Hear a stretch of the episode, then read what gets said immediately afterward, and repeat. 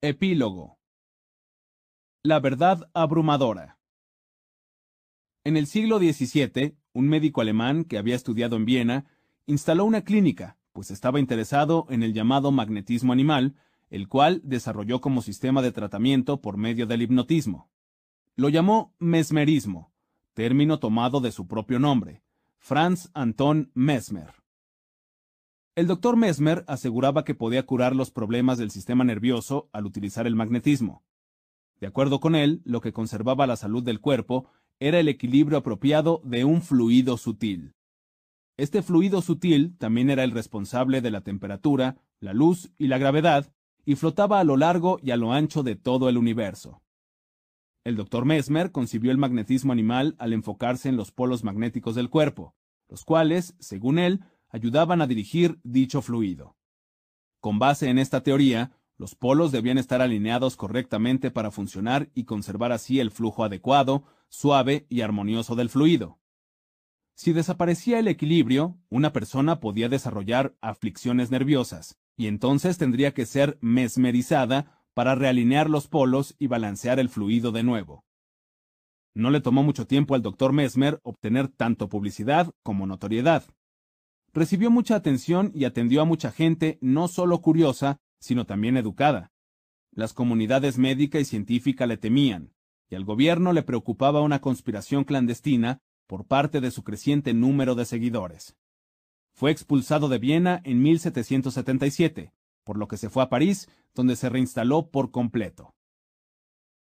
Para la década de 1780 había conseguido nuevos discípulos, y junto con ellos había instalado puestos en todo París. Estos creyentes fascinaban a la gente al asegurarle que podían localizar los polos y controlar su fluido. Podemos imaginarnos una dramática escena en la que un científico loco agita los brazos en el aire y reúne sus poderes para administrar el poder de su tacto a personas malhumoradas con aflicciones nerviosas en un intento inútil por sacarle los demonios del interior. Su popularidad se convirtió en una mezcla entre misterio y fascinación recibir el tratamiento de Mesmer y sus mesmerizadores se volvió algo que estaba de moda. Utilizaban un aparato muy elaborado, con todo y tubos mesmerizadores, botellas de agua mesmerizada y barras de hierro para conducir el fluido sutil.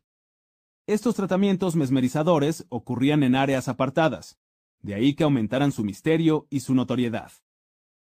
El doctor Mesmer tampoco duró mucho tiempo en París. Las investigaciones comenzaron.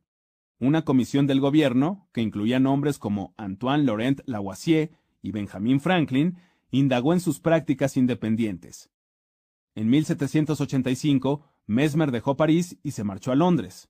De ahí se fue a Austria, Italia, Suiza y a la larga volvió a su natal Alemania, donde se asentó en una villa cercana a su lugar de nacimiento y donde murió en 1815. Sin importar a dónde fuera, siempre trató de conseguir el reconocimiento universal que creía merecer por sus terapias. En la actualidad suele decirse que lo que Mesmer trataba en realidad eran enfermedades psicosomáticas y que se benefició en gran medida de la ingenuidad de la gente. En retrospectiva, sus teorías y sus prácticas suenan ridículas, pero lo cierto es que la historia de Mesmer tiene similitudes con muchas otras de la actualidad.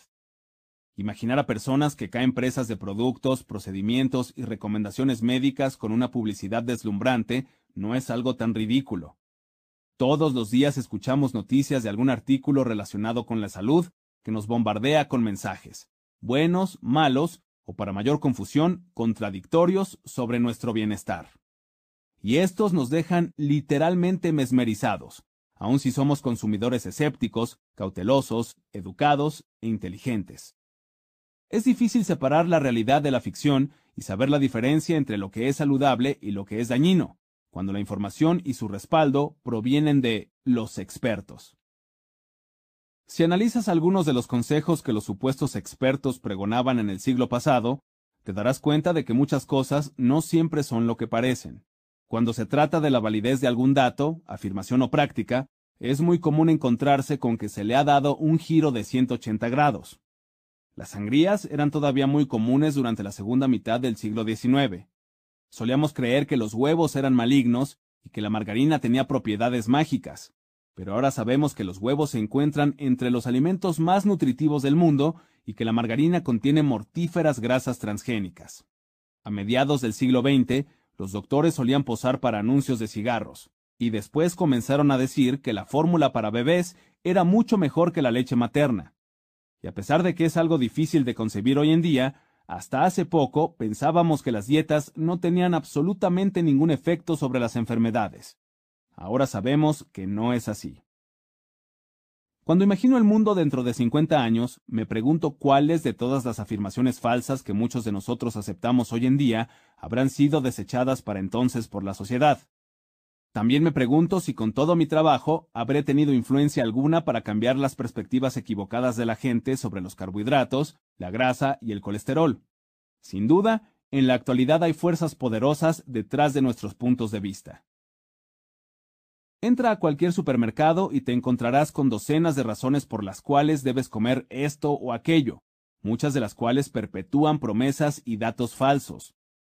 Esto sucede sobre todo con la comida etiquetada como saludable, la cual contiene cereales enteros, es baja en grasas o presume ser libre de colesterol. Además de pregonar que todos esos productos son tu boleto hacia una vida más larga y llena de energía, los fabricantes de comida los relacionan de alguna manera con un menor riesgo de cáncer, enfermedades del corazón, diabetes y obesidad. Pero tú sabes cuál es la verdad. Vivimos en una época emocionante para la medicina. Por fin tenemos al alcance de la mano la tecnología para diagnosticar, tratar y curar muchas enfermedades que acortaban la vida hace tan solo unas décadas. Pero también vivimos en una época en que el número de personas que muere por enfermedades crónicas es el doble comparado con el número combinado de personas que fallecen por culpa de enfermedades contagiosas, entre las que están el VIH-Sida, la tuberculosis y la malaria, condiciones perinatales y padecimientos propios de la maternidad, así como por deficiencias nutricionales. Es bien sabido que el sistema de salud de nuestros países necesita ajustes. Los costos de los servicios de salud son exorbitantes.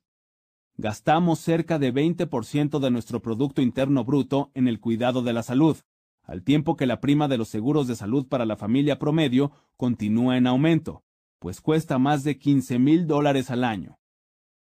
Y aunque en la actualidad Estados Unidos ocupa el primer lugar en el mundo en gastos del cuidado de la salud, nos encontramos en el lugar número 37 en cuanto al desempeño del sistema de salud, de acuerdo con la Organización Mundial de la Salud, y en el número 22 en cuanto a la esperanza de vida entre los 30 países desarrollados.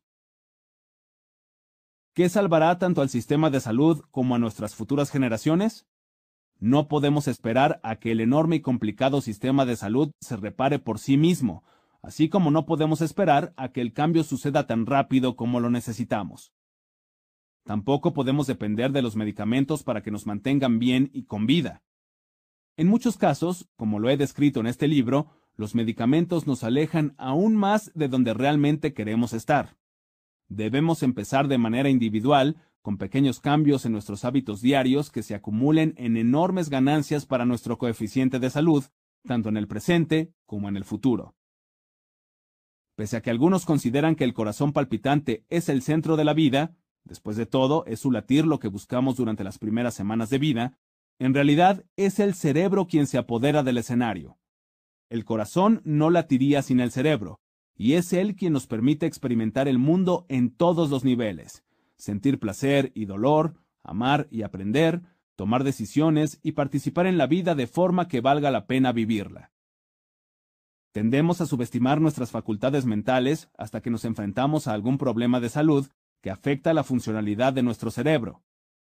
Suponemos que nuestra mente viajará con nosotros a donde sea que vayamos. Pero, si eso no ocurre, si realmente podemos garantizar nuestra destreza y nuestra capacidad mental con solo alimentar al cerebro de la manera en que lo he descrito? Todos estimamos el derecho a la libre expresión, el derecho a la privacidad, el derecho a votar, entre muchos otros. Estos son fundamentales para nuestro estilo de vida. Pero, ¿qué hay del derecho a una vida más larga, libre de enfermedades mentales y de deterioro cognitivo? Tú puedes reclamar este derecho hoy. Espero que lo hagas. Agradecimientos. Como lo sabe cualquier otra persona que haya escrito un libro, se necesita un ejército de gente creativa, brillante y trabajadora para poner todo en orden.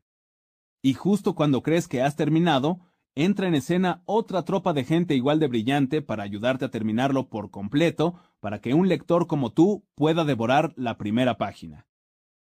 Si lo hiciera a mi modo, enumeraría a todas las personas que han contribuido en mi forma de pensar y que me han apoyado a lo largo de mi vida y de mi carrera. Pero eso implicaría nombrar a cientos de personas y ocupar muchas páginas, por lo que trataré de ser simple y breve. Estoy en deuda con mis colegas y con todos los científicos que han trabajado para entender los misterios del cerebro y el cuerpo humanos. También estoy en eterna deuda con mis pacientes, quienes me enseñan cada día y me proporcionan una visión que no puede conseguirse en ningún otro lado. Este libro es tanto de ustedes como mío. Gracias a mi amiga y agente literaria Bonnie Solow. Fue tu reconocimiento de la importancia de este mensaje lo que catalizó todo lo que vendría después pero más que nada, estoy agradecido de que este proyecto nos haya traído esta hermosa amistad. Gracias por tu amable liderazgo y por tu atención a los detalles. Sé que has sido más allá de tu deber al proteger, guiar y ayudar a que este libro llegara a las masas. A Christine Lover, pese a que el contenido de este trabajo representa mi investigación y mi experiencia profesional, nuestro mensaje solo pudo ser completamente transmitido a través de tu dominio artístico al infatigable equipo en Little, Brown, que defendió este libro desde nuestro primer encuentro. Un agradecimiento especial a Tracy Behar, mi editora, la mujer con don incomparable para asegurarse de que el mensaje fuera breve, claro y práctico. Tu talentoso genio editorial transformó este en un mejor libro a lo largo de todas sus versiones. Gracias también a Michael Pitch, Regan Arthur, Teresa Jacopazzi, Nicole Dewey, Heather Fain y Miriam Parker. Ha sido un placer trabajar con un grupo tan dedicado y profesional. A Digital Natives, mi equipo de expertos en tecnología, por hacer que mi sitio web cobrara vida para acompañar este libro. A todo el equipo de nuestra clínica, el Centro de Salud Perlmutter, por su dedicación. A mi esposa, Liz. Gracias por todo el tiempo y por tu compromiso para preparar las recetas con tanto afecto. No puedo describir lo agradecido que estoy por tenerte en mi vida. Gracias también a Dee Harris por su profunda contribución nutricional. Por último, quisiera agradecer a mis hijos, Otin y Reisha, quienes nunca han dejado de motivarme y de apoyarme en este viaje. Esperamos que hayas disfrutado de Cerebro de Pan, del Dr. David Perlmutter. Título original: Grain Brain, The Surprising Truth About Wheat, Carbs and Sugar. Your Brain's Silent Killers. Copyright del texto. 2013. David Perlmutter. 2014. Penguin Random House Grupo Editorial SADCB. 2014. Ariadna Molinari Tato por la traducción. Copyright del audiolibro. 2017. Penguin Random House Grupo Editorial SADCB. Todos los derechos reservados. Grabado en Pedro y el Lobo.